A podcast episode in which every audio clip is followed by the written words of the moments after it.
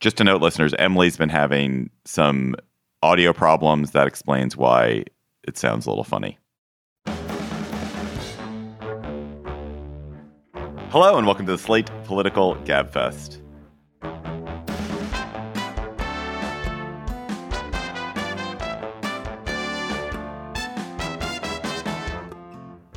April 20th, 2023, the Was Fox Punished Enough edition. I'm David Plotz of CityCast in Washington, D.C. I'm joined, thankfully, he's back in the pink. You can see his skin glowing, his eyes are twinkling. John Dickerson of CBS Primetime, mostly recovered from COVID. John, we were worried about you. Glad to have you back. I had to listen to you all like while I was in my strange rooting around the house all by myself period. You got me through a, a period, and I'm so glad to be back. Then uh, she's not back because she never went anywhere. Emily Bazelon of the New York Times Magazine, Yale University Law School, whose camera, weirdly, so if John is all sh- shining and glowing, Emily, you're just a blur. You're a blur. We can't see anything about you. No, I thought it was just a little It's dark. okay. Oh well. This week on the Gabfest, Dominion settles its defamation lawsuit against Fox News for $787 million and a non apology. Was that enough punishment? Then, how dangerous is the looming debt ceiling crisis, and do the Republicans actually have a plan to get us through it? Then, what should the United States do about Evan Gershkovich, the Wall Street Journal reporter detained in Russia, and about other journalists and journalists who are being targeted and Americans who are being imprisoned abroad, this trend of uh, it being dangerous to go live in other places that we are at odds with. Plus, of course, we'll have cocktail chatter. And uh, we have a GabFest Reads coming up this weekend. We have a bonus episode in your feed. It's me talking to Alexandra Petri, the incredibly funny Washington Post columnist who has a book that is delightful and charming. It's called Alexandra Petri's U.S. History Important American Documents I Made Up. Includes things like other lists that Joe McCarthy made, John and Abigail Adams try sexting, the Gettysburg Address as written by Aaron Sorkin, uh, Big Women, Louisa May Alcott's unsuccessful first draft of Little Women. It's an incredibly funny book, and Alexandra is charming and interesting. And so check it out in Gabfest Reads this weekend in your feed.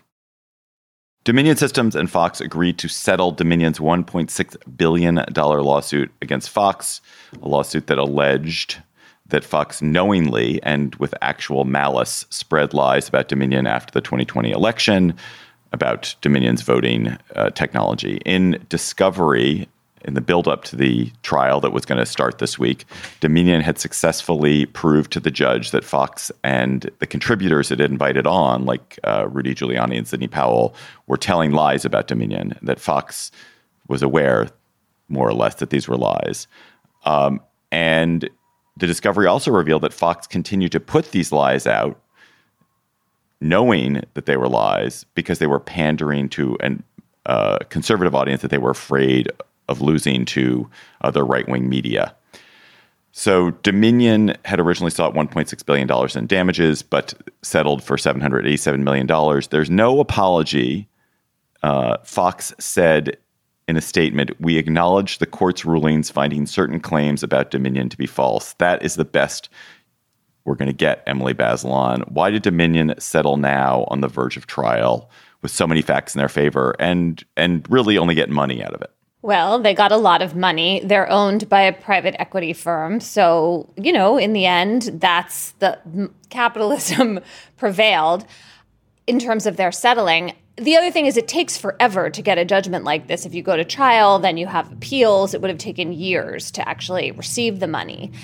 And this is the sort of safe thing to do. Um, and they are getting an enormous sum of money, right? So I feel like another question I have is how this ever got so close to a trial. Why Fox let all this very damning information out rather than settling months ago, which would have allowed this, you know, embarrassing trail of facts to have remained secret. And I feel like we learned a lot about how Fox operates, how cynical they were about giving viewers what they wanted, even though they had lots of evidence that these were false claims. Well, I think they wanted to make sure that they took a stand for freedom of the press and the um, impartial, uh, reasoned observation of facts uh, for their audience. Um, I, John, so, come back. I, the beginning, John, I was with you. um, you know what? What I what what's on my mind at this morning, which doesn't engage with your question, Emily, which we should make sure we don't lose sight of, but um, is I think when I was when I was thinking through why would any why would Fox want to settle, it's not because it's embarrassing because they have totally um, thrown aside most, if not all, of the practices of, of traditional journalism. They'd done that for a long time. A trial would have aired all of these instances in which their hosts said bad and mean things about Donald Trump and his people on air, and that that would have been an airing of all of that stuff, which is a direct threat to their to their audience. Um, I mean, at the moment now, the settlement is just a tax they have to pay for the production of their goods, but they can go back into the production of goods that they have been making, which is to say, goods that satisfy their audience, not goods that they evaluate based on the reason is what's happening in the world because what this what the documents showed us is the extremely powerful pull of the audience and the need for the network on the news side and the opinion side to give the audience what it wants because they were fearful of competition. I think that's a really good point John about the having them have to testify in trial. It's very I mean it's been damning. The stuff that came out on Discovery is damning about Fox and about how it behaved and about the rank hypocrisy and the the incredible ways that it it lied to viewers and know, knew that it was lying to viewers. And you know in the texts in the uh, emails that were were unveiled in discovery you have every member of the Fox kingdom essentially saying this is the game we're playing and we're doing it in order to you know hold on to these viewers and we don't really care about the truth.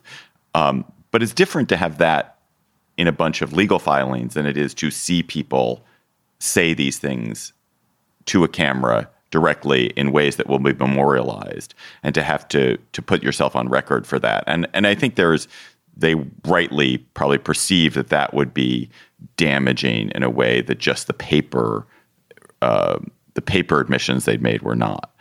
Do you guys think this case is satisfying for America? Does it lessen partisanship? Does it increase the quotient of truth in the world? Does it uh, make journalism safer? Does it make it Fox more likely to be a, a, an honorable player in the media space than it has been in any way? I think it says don't get caught. I think it says you know be careful what you text. Um, don't leave an email trail. Uh, I, but I don't think there's any indication from what was seen behind the scenes, and even the way that the the, the Fox statement, which you read, David, engages in exactly the slippery kind of behavior um, that is essentially alleged here, um, and the way in which Fox covered the um, the trial. Now, let's not go overboard. Any mainstream news organization that gets uh, nailed like this, they wouldn't, you know, go on and on about it with a special report on their network either. So I don't want to be insane here. Um, but all of the incentives to keep feeding the audience what the audience wants to hear are all still in place uh, at Fox. And so that's going to just continue on. Um, better hygiene for internal communication about a dissonance between what's put on the air and what's said privately is about right, probably right. the best. exactly. Don't send emails, don't text. The Economist made a point this week. It said, actually, the proof of the, the, what the Fox trial shows is that Fox is not feeding their audience, but is in fact whipsawed around by it. And that what these documents show is how captive they are, to the audience, and how they couldn't stray from giving the audience what it wanted. But I think that is a further place down the timeline than than is actually true in the role that Fox has played in the American story, which is that Fox was created and and conditioned their audience to listen to no other authority other than than Fox or voices from a certain segment of America. Um, and in fact, the, the, the fact that the audience went on and and still believes, if you look at polling, that the previous election was stolen, is a kind of perfection of the Fox model, which was don't listen to any other uh, source and don't listen to any source that is um, tainted by uh, you know any of the various things that it might be tainted from, being in the mainstream, being part of the deep state, or any of those things. Um, and so, and that's the model that retains and stays. Um, the and and what makes that dangerous, I think, is is that Fox, among other things, sells an incredibly apocalyptic narrative of America. Um, and that apocalyptic narrative kind of feeds on itself. And that relationship with the audience is still there. And that is a, an ongoing challenge uh, to American life that is, um, you know, still with us. And just to bring in the issue of lies, right? I mean, the only reason that these lies could be redressed in court is that they had a particular company or, you know, person that they were going after, right? So we see in this record that Fox is lying over and over again about Dominion. Maybe we'll see in the Smartmatic case, another voting company, a similar pattern with Smartmatic. Usually, however, the lies are diffuse. They're about the election. There is no clear defendant who can sue. And so that same pattern of lying isn't actionable in the American legal system probably shouldn't be, right? Because we want to make a lot of room for false speech. That's the First Amendment.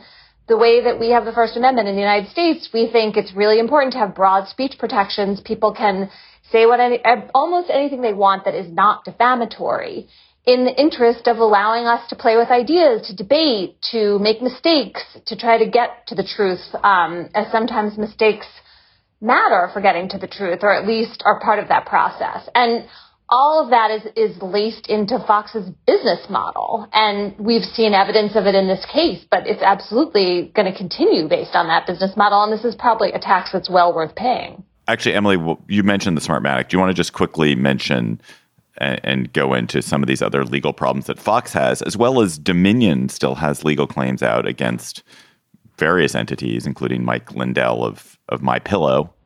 Yeah, I mean, Fox is still facing it's a 2.7 billion dollar claim from Smartmatic, so that is still going to play out in the courts. There's another claim against Fox um, from a former employee, Abby Grossberg, who is saying that she was basically made to lie or something close to that. Um, you know, asked in the course of this lawsuit to give testimony that wasn't true.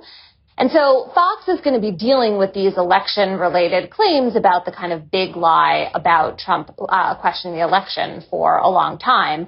And Dominion is going to keep suing um, OAN and Newsmax. So we haven't by any means seen the last of this. Before we go, Emily or John, why do you think there wasn't in the negotiated settlement some more compelled apology from Fox? And do you guys think it matters? do you guys think it's important? I mean, money is very, very soothing. I find that money is extremely soothing. Uh, and in the civil system, the civil legal system we have, money is the reward. In general, that's how that's how you are. Uh, if you win a civil case, what you generally get is specific performance, or you get money. You that's the main. Those are the main ways we we tag a victory in a civil case. Um, but should Dominion have pushed harder for Fox to be abject? Should Tucker Carlson have had to come on wearing a you know wearing black and saying something abject to America? I'm interested in Emily's take on what the lawyer's uh, is it fiduciary duty or what the lawyer's duty is? Because it seems like the interest of the company at the end of the day is to get as much money as possible out of Fox that it's nice to do something for the public good and you want to protect the relation uh, the, the reputation of the company. But the reputation of the company is protected by the huge payout. Um, the health of the American system is not really your client's business. Um, and so if if it seems what was the case was the case, which is that um, you know public statement and money were tied, if you can get more money uh, and and forget about the public statement, then it seems like your duty as a lawyer is probably to get the more money. Yeah, I think that tracks. I'm not sure how much it mattered. I guess it would have been clearer. I guess if you are a Fox viewer and Fox has to apologize, maybe you have to rethink a little bit. But it just seems like eh, people's views of this are so polarized and entrenched. I'm not sure how much of a difference it makes. And if you look at the giant price tag on the settlement, I mean, it's one of the largest settlements in the history of defamation cases. That seems like it should stand for a lot on its own.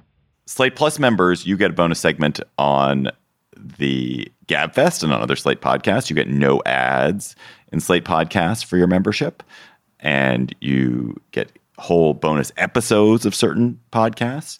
Our bonus segment today is going to be about Dianne Feinstein, the senior senator from California. Should she be pressured to resign from the Senate? Go to slate.com slash gabfest plus to become a member. This episode of the Gabfest is sponsored by SAP. First, the bad news.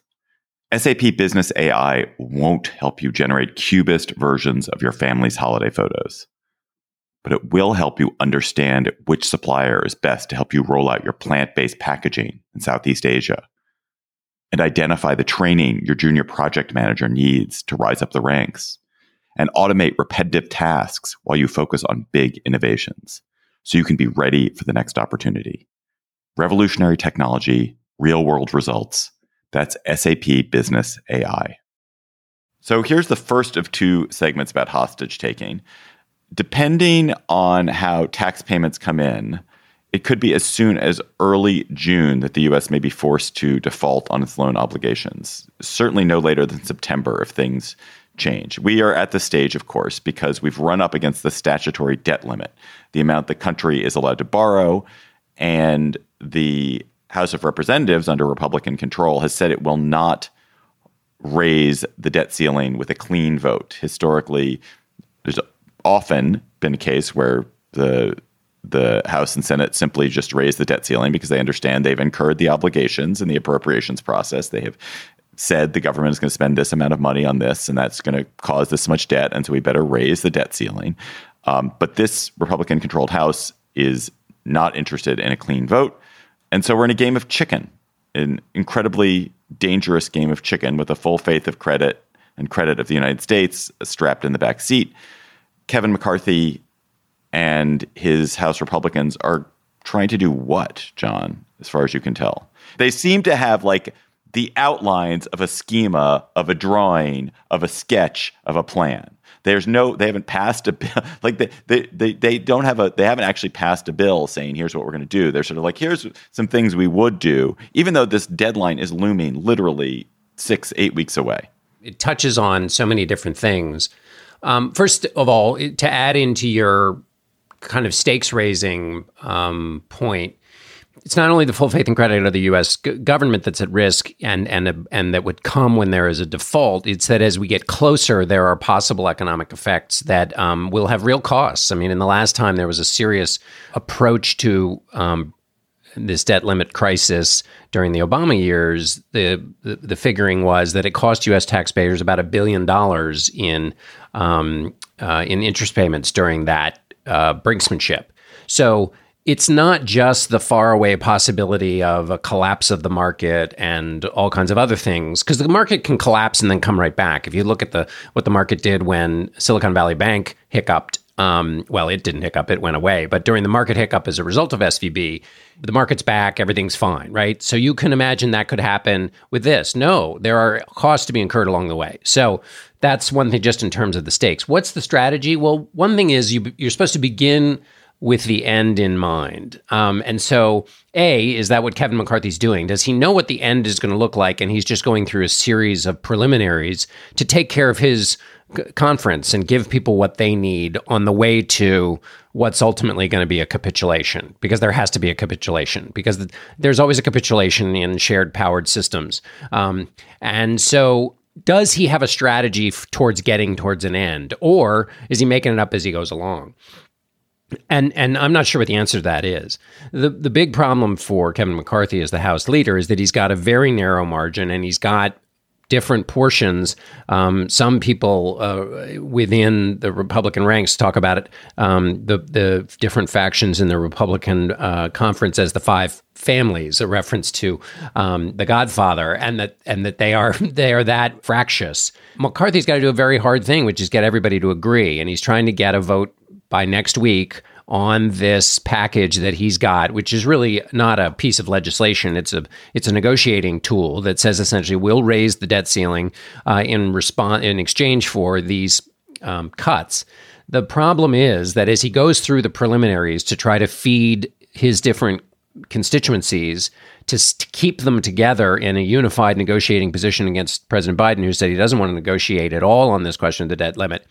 Is he able to do that? And in so doing, does he possibly raise the expectations of any of those individual groups that will come back to bite him in the end when he has to cut a deal? Will any of those groups, having been told along the way, hey, we can get this, will say, wait a minute, you didn't get it, and I'm not going to vote for your final thing?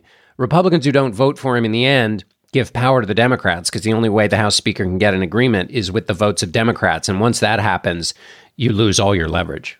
I think one of the premises of the debt ceiling situation is that ultimately Biden and the Democrats who control the Senate will negotiate specifics around the budget and around particular changes in in in the budget in this debt ceiling crisis because it happened in 2011 when President Obama faced something similar.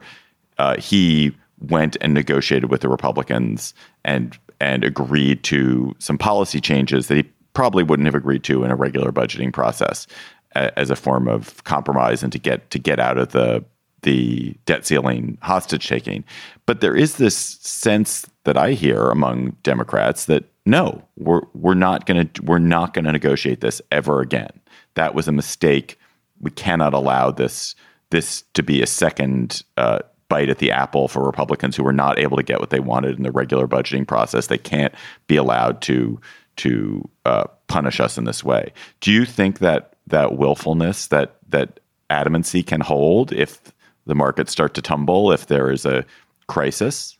I mean, that seems like the million dollar question. And I understand the idea that this should not be the way that um, the budget gets decided, that this is a way of sort of, you know, like holding up the whole country and exercising more power than the Republicans actually have in terms of what the voters gave them. But I just don't see how Biden uh, and the Democrats make zero concessions as the p- political heat starts to increase when we start to see consequences like that. John, what do you think?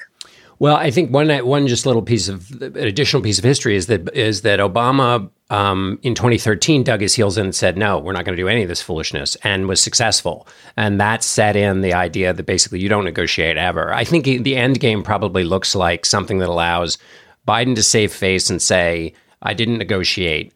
But that has a kind of side agreement. So the debt the debt ceiling gets lifted. Um, in a perfect world, it gets lifted past the next presidential election, um, or I guess in a super perfect world, it gets eliminated altogether because this is foolishness. But it gets lifted, and then the Republicans get something. But this is a fight at the moment. I think that Biden thinks that he wants to have, and he's not crazy about it for a couple of reasons. One, Kevin McCarthy has not yet shown himself to be a master of the American political scene and his own conference. His his road to the speakership was bumpy. Um, and and you know it's very hard when you've got such a thin margin and a group of members in your conference who will do you know who will blow it all up because that helps them with their uh, own personal ascent into power in their party. But also, what's different here than even during the Obama administration, and certainly different than when Ross Perot ran for president and and uh, got a lot farther than people would have thought on basically a ticket of balancing the budget, is the public interest in balancing the budget has highly diminished. Donald Trump, who is the likely nominee and leader of the party, is basically a big spending Republican um, who makes the austerity and budget cutting that used to be the central part of the party, makes it a laugh line, makes it a joke, is running against Ron DeSantis because Ron DeSantis suggested that something needed to be done about Social Security and Medicare. That used to be the kind of thing you said in a Republican speech like, I love Ronald Reagan. I mean, it was just a kind of default position. The pressure in the world and in Republican politics to cut the budget or to balance the budget for its own sake ain't what it used to be. Now, it is a useful tool to beat up Joe Biden. That's fine. But there are a lot of those tools roll, uh, you know, running around. And there is a view in the land that the kind of extremism of the Republican Party was what saved Democrats in the 22 election. People didn't like the way Biden was handling the economy, but when you looked at the people who didn't like the way Biden was handling the economy in the election exit polls, they said, sure, but that doesn't mean we want to give Republicans a lot of control of things because of this fear of extremism. So Biden believes, and it's why he uses the word MAGA Republicans every other phrase, he believes that in the fight with Republicans over spending, uh, he can say, look, the wealthy should pay their fair share, and the MAGA Republicans want to do this. That interests me how that plays out and how they see that play out, because, of course, that's a precursor for the debate that'll exist in the 24 presidential election. Just a couple of points on this. One is rarely has there been a more opportune time to actually really start to think about cuts to Medicare and Social Security. It's ironic that Republicans who have been willing to talk about it are now no longer willing to talk about it at a time when actually it would probably be good for everyone to talk about it. That was a good pressure they used to put on the system, and now they're not even putting that pressure on the system, which is a bummer. Instead, they're putting pressure on things which are just like screw over poor people. So, so this idea of imposing really strict work requirements on people on Medicaid, Matt Yglesias has a great post about this in a Substack today. It's just like make life more difficult for poor people, drive them off Medicaid by making it hard. There are isn't this huge reservoir of people on Medicaid who are all desperately avoiding work. That doesn't exist. That is not true. Instead, what there are people who mostly can't work or having a very hard time. Like they have all these other obligations that make it really difficult for them to work. And and if you make it difficult for them to get Medicaid, you make it hard for them to get Medicaid, you drive them off Medicaid, and then they are poorer, sicker, like much less likely to get a job, much less likely to be contributing members of society. Their children grow up in worse poverty. It's just a it's just a cruelty that has no particular purpose except except quote unquote saving money, which it doesn't really save because it it redistributes the money into other other things later. John, do you think that McCarthy is going to be able to get his caucus behind a coherent budget. I mean, they have their own problems, right? Just in passing something that they can say, at least the Republican just, just to note, it's not a budget. This. this. is not the budget. Like, don't fall into the trick. Like, that's what they sorry. wanted to think that this is the budget. They did a budget. Sorry. They passed a budget. We have a budget. This is them. Like, l- let's renegotiate the deal very Trumpishly. Okay, what are we supposed to call this? Well, this is the debt ceiling. Uh, the debt ceiling b- bill proposal. Um, Proposal. Thank you. That's the better. We should call it the debt ceiling proposal, as Emily says. Um, I think that for the first rounds, McCarthy will be should be able to get everybody on board, including, by the way, that means deal making Republican senators. You know, there is this feeling, and there's merit to it, that the that there are Republicans who are, are the adults who will rescue this business when before it all goes you know south? Um, and that they recognize there needs to be a clean debt ceiling lift um, and you know they're not going to do everything they can to help joe biden but they are the adults who understand that the economy can't be trifled with. But they have not abandoned kevin mccarthy for the moment.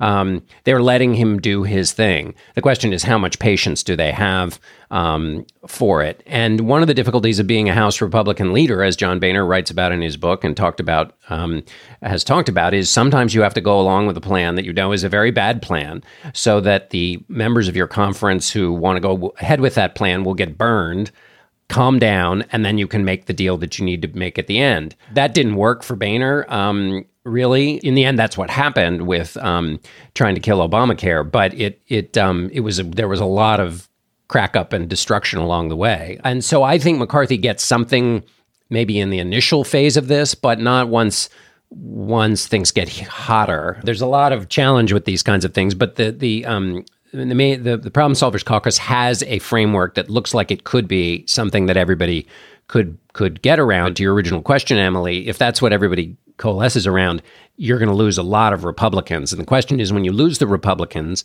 do they take take it out on McCarthy or because doing so allows them to raise their profile with their supporters? Or do they just say, oh, we'll live to fight another day? And that's another thing to watch.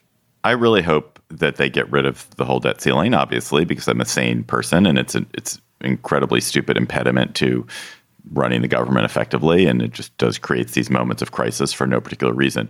I'm in a way rooting for one of these ultra extraordinary measures to be taken. Either Biden simply declaring that because of the, 14th Amendment says that the debt of the United States shall not be questioned. Biden simply saying, like this is the, the debt ceiling is, is not germane. It is not a it's not valid law. It's unconstitutional because it contradicts the, the fact of the 14th Amendment. That would be one.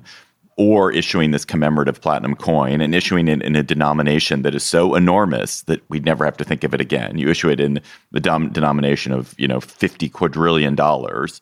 There's a commemorative platinum coin worth 50 quadrillion dollars. And then we could have heist movies where someone steals the commemorative quadrillion coin. That would be great too. Or this thing of issuing bonds that have a super high interest rate such that people will pay way, way more than the face value of the bond. So the debt ceiling is sort of it's sort of irrelevant because you're you're paying off this enormous interest. You can rejigger it so the face value of the bond, which is what they're denominating the debt ceiling against, uh, could be incredibly low if you have a high enough interest rate on it, and then you're not really adding to the debt ceiling. Um, so I think it would be great if any of these things happened because going through this over and over again is just stupid. Wall Street Journal reporter Evan Gershkovich, who was arrested and charged with espionage in Russia a couple of weeks ago, has been denied bail and will be tried on charges that could result in a decades long prison sentence in Russia. He was arrested while reporting on the Russian military and is being used by Putin's government as a pawn, as a, an exemplar, as a bargaining chip, as leverage to scare other reporters in Russia from creating any journalism that questions the Russian narrative about Putin or about the Ukraine war. Probably he's being used for that purpose. Probably this is not a legitimate charge of espionage. I'm certain it's not a legitimate charge of espionage, in fact. And he's also potentially being used as a high profile hostage, tradable for some kind of Russian asset. He is the first reporter arrested since the end of the Cold War. And I don't even remember, John, maybe you do, that there reporters being arrested during the Cold War. I don't think I don't think this was a habit of anybody. I can't. I mean, there must be there must have been some reporter, uh, but I can't remember who it was. So Emily, there is just no reason to take these charges of espionage seriously. Gershkovich is a reporter with a distinguished record. He's aware of you know what it is to be a reporter and i suppose there's some remote chance he's a us asset but you presume that this is something that is trumped up because he's reporting on the Russian military, and Russian law makes almost any dissemination of information about the military treason or espionage. But why do you think that Putin was like, I'm going to go after an American journalist now? I mean, I hate to say this, but I keep thinking about the Brittney Griner case and how much attention there was to that, how much it cost the United States in terms of a prison trade. And I just wonder if Putin just sees this as a tool in his arsenal, where, you know, it's unlikely that inside of Russia, there's going to be a lot of blowback against him for this. I mean, the Russians are unfortunately accustomed to journalists being murdered as well as imprisoned. And on the world stage, yeah, it's a black mark against him if you're thinking about other democracies, but it doesn't sound, seem like that moves Putin at all. And so the fear that I have here is this is just a very cold blooded way of trying to extort some price again from the United States. And that just makes me fear for Evan Gershkovich in terms of how long he's going to be in prison for. Yeah. Should American media keep reporters in Russia at this point? There are lots of countries which which media organizations deem to be too dangerous to travel in, and they don't keep reporters, and they don't uh, even allow reporters to go there. There are plenty of places where there are not bureaus, even of the AP or even of the New York Times. I mean, is Russia now such a place? Haven't there been times pretty recently where people didn't put their bylines on their stories from Russia? And that was one way of trying to have someone in a bureau in Russia, but not endangering them personally? I mean, I guess my fear is that at this point, given this jailing and these what appear to be certainly trumped up charges, how do you do anything that isn't just like the most banal kind of reporting, right? I mean, anything to do with the government, anything where you're asking penetrating questions seems like you could be next. And so, I mean, it's just a really hard trade off for media organizations and also for individual journalists. I mean, Gershkovich was obviously very brave to be doing the work he was doing, and he talked about it. He seemed conscious of the risks he was taking. But this is obviously an incredibly steep price to be paying. How should the U.S.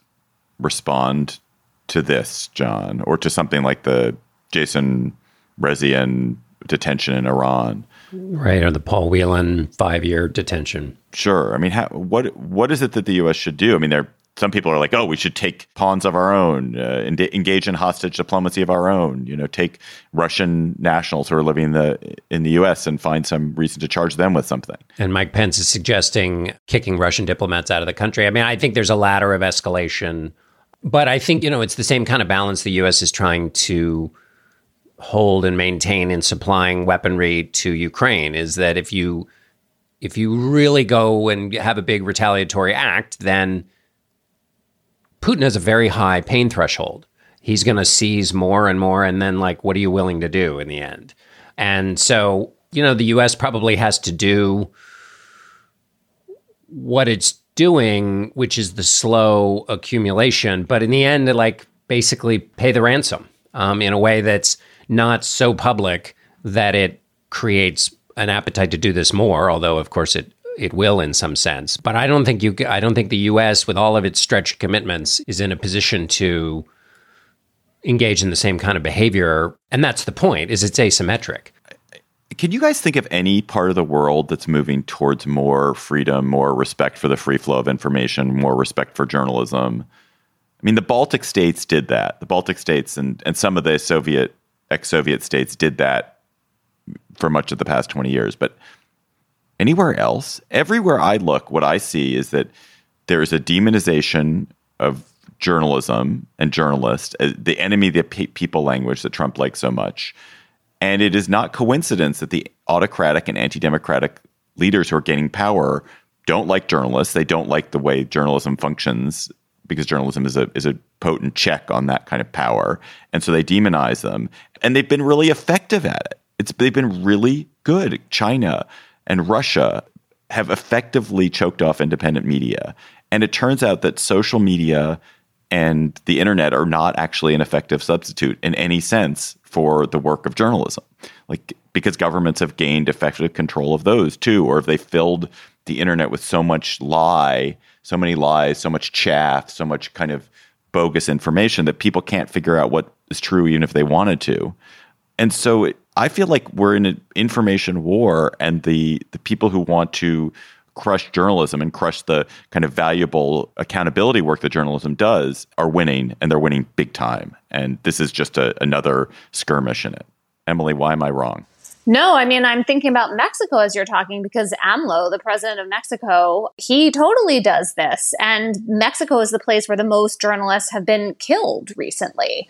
Uh, which I, I, found that really surprising and alarming. I mean, obviously, it's because I don't know enough about Mexican politics, but Mexico's our neighbor. It's not some, you know, behind the Iron Curtain country. And yet, this tactic, you know, which other Latin American figures like Bolsonaro in Brazil have also adopted, I fear that you're right, that there's a way in which journalists right now don't have a whole lot of defenders. And we've kind of lost track of the role that we need them to play because it's so easy to just, you know, we journalists make lots of mistakes. There are lots of ways in which the media in many countries, including ours, you know, is so imperfect and flawed. But if that's all you see, then I think that you do lose sight of what happens in a society where you don't have trusted sources of information. I mean, that is how Putin remains in power because nobody really knows what's true in Russia or what source to trust.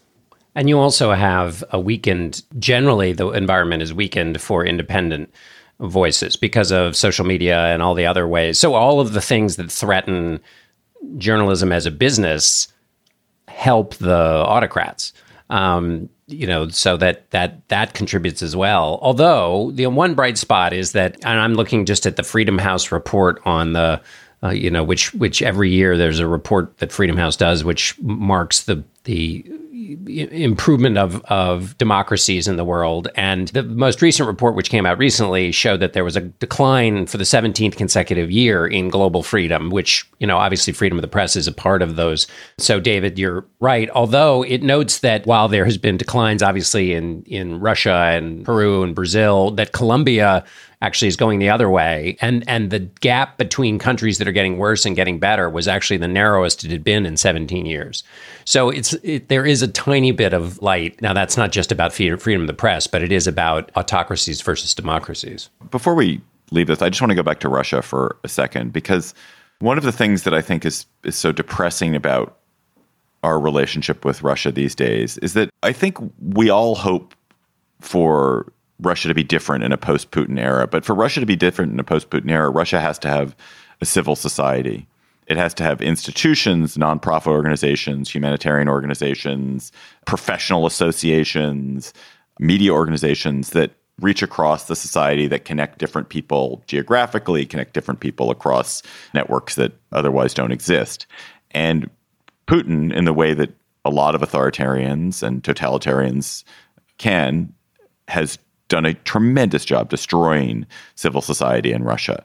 And one of the things that we are unable to do in the during the Cold War, we were very effective at creating underground civil society within the Soviet Union. Like there were these dissident networks that we helped fuel. There were ways of communication that we helped abet. And it's just very hard for us to do it because it is so dangerous for anybody in Russia to be associated with the West right now. And anybody who kind of does any work that's aligned with any kind of Western organization has put themselves at, at mortal peril. And it's really depressing to think that not only is Putin very successfully kind of thuggishly ruling this country in the moment, but he's making the conditions of of changing it harder and harder by having so successfully eliminated civil society, and that depresses me. One thing I would just add, as I talked to Jeremy um, Burke this week, who is a um, friend um, of Evan's, and I've now talked to the family members, um, also Paul Whelan's family, and you know, there, there is this network now of people whose family members are being held in other countries and a kind of, you know, they share tips right away about how to keep their loved ones in the light because, of course, uh, not only that's what puts pressure on the Russians to the extent that global pressure can be put on them. Also, it it does filter through to Evan. I mean, he was able at least to write a letter to his mother and make a joke about how her cooking had prepared him for um, eating in the Russian prison. But that that kind of trying to keep that, you know, flame alive in the galing wind of of everybody's attention being so split and bifurcated, and because keeping you know Evan in everybody's face helps his cause, um, and you really feel that acutely when you talk to them. And the, I would also recommend a Wall Street Journal piece about the prison that Gershkovich is in. Uh, the I don't know how you pronounce it, but um, Lefortovo uh, prison, a notorious prison in Moscow, and the description in the journal piece, which is quite extensive, of how they psychologically handle prisoners essentially isolating them, but not in a single cell all the time. I, you walk through the prison, but you never see another prisoner. And it's a quite a chilling piece of what Evan is going through. Let's go to cocktail chatter. When you are having a reviving drink, Emily Bazelon, what will you be chattering about? Like a lot of people, I'm sure, I'm so distressed this week by these shootings um, in Missouri and then in New York of people who are doing entirely innocent things. Also, Texas. Also, Texas. Two cheerleaders got into a car that wasn't the car that was picking them up. And the person in the car shot them.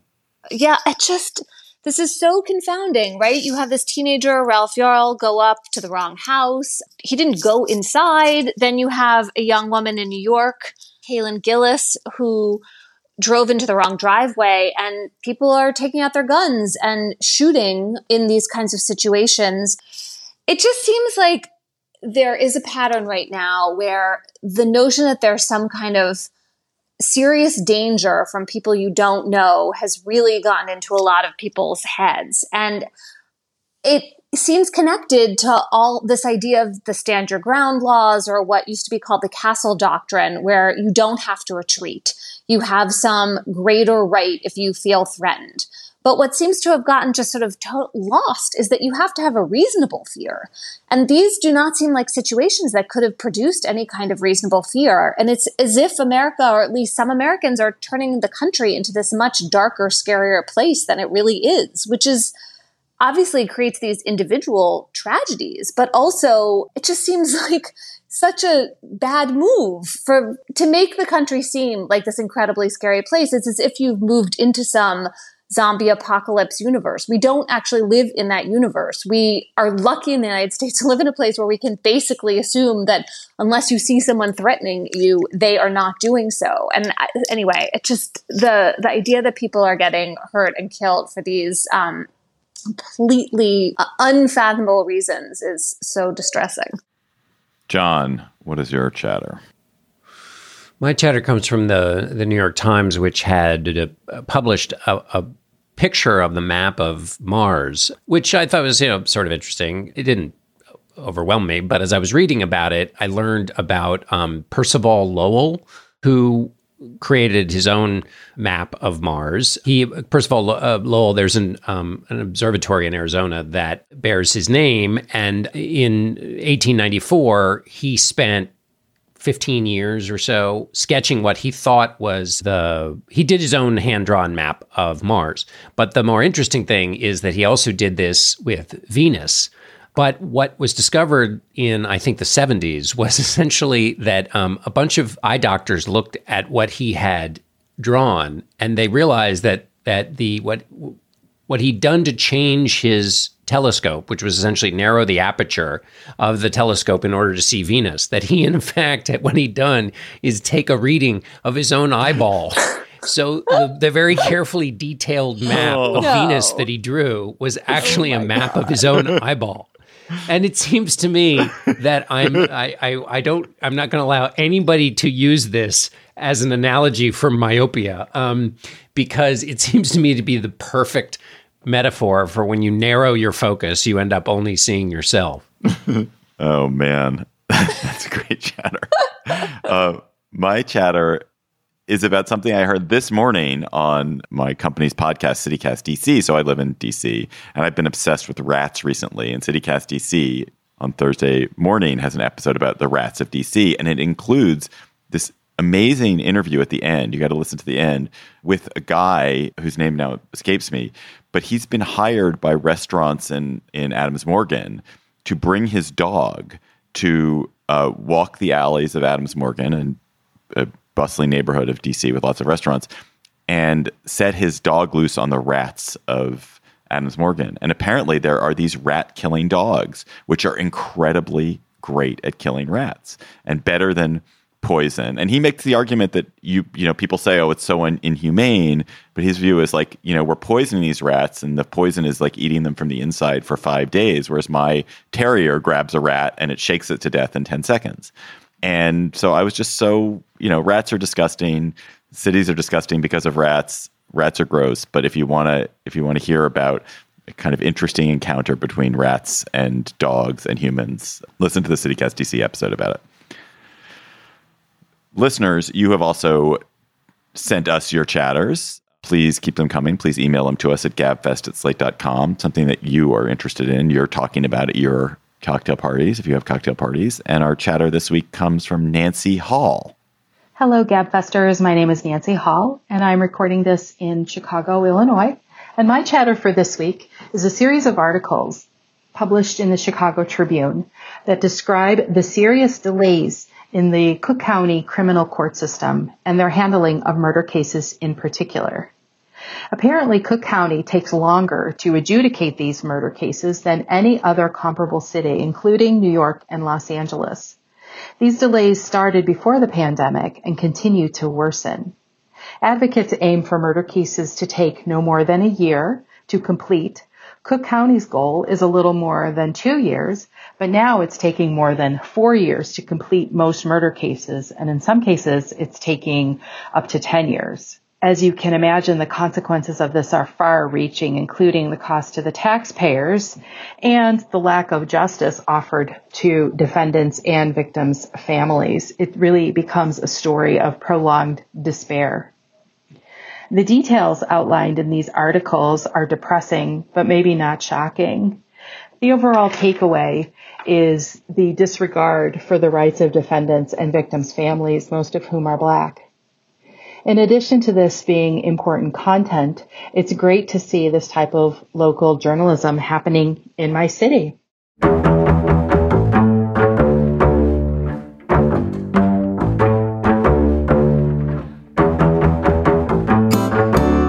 That is our show for today. The Gabfest is produced by Cheyna Roth. Our researcher is Julie Huygen. Our theme music is by They Might Be Giants. Ben Richmond is Senior Director for Podcast Operations, and Alicia Montgomery is VP of Audio for Slate. Please send us your chatter by emailing us at gabfest at slate.com or tweet your chatter to us at slategabfest. And you can follow us on Twitter at, at slategabfest. For Emily Bazelon and newly revived, newly healthy, still cogent John Dickerson. I'm David Plotz. Thanks for listening. We'll talk to you next week. Hi, Slate Plus. How are you? Dianne Feinstein, who's the senior senator by age in the U.S. Senate, the California senator, the Democrat, she's 89 years old, has been out of pocket and not in Washington for quite a while. She has been hospitalized with shingles. She's now recovering at home in California. And she asked to be temporarily replaced on the Judiciary Committee so that uh, the business of the Judiciary Committee could continue, and so the Democrats would continue to have a majority on the committee while she is while she is not able to be in Washington, and thus could uh, push things through the Judiciary Committee that they can't if they are uh, 50, split 50-50 with Republicans. The Senate Judiciary Committee is 19 members, so she's the 10th vote for Democrats, and then there are nine Republicans. So there was a move to to replace her, and Republicans refused to allow Democrats to replace her. They needed unanimous consent. They needed a unanimous all the senators to go along with this, and Republicans were like, "No, no, no. You can come back to work when you're ready, um, but for now, um, we're just going to proceed with a with an evenly split Judiciary Committee, which means your judicial nominees will have a harder time." President Biden. So, Emily, should Dianne Feinstein be compelled to resign so that Democrats can replace her in the Senate and get that seat back uh, with a senator who can serve immediately? She should resign of her own free will. I mean, she should, I think, acknowledge that, um, you know, there are now this just abundance of stories that she's having memory problems She's really old and she's had an amazing life of public service. And this is a kind of terrible ending to it, both for just the, you know, functioning of the government and for uh, her own legacy she has shingles. She's had it since February. If it was clear she was going to recover and she was going to be, you know, entirely compos mentis when she came back, that would be one thing. But that's not the case. And this just seems like a really big price for her party to be playing um, for what just seems That was like just a snippet from our Slate Plus conversation. If you want to hear the whole conversation, go to slate.com slash gabfest plus to become a member today.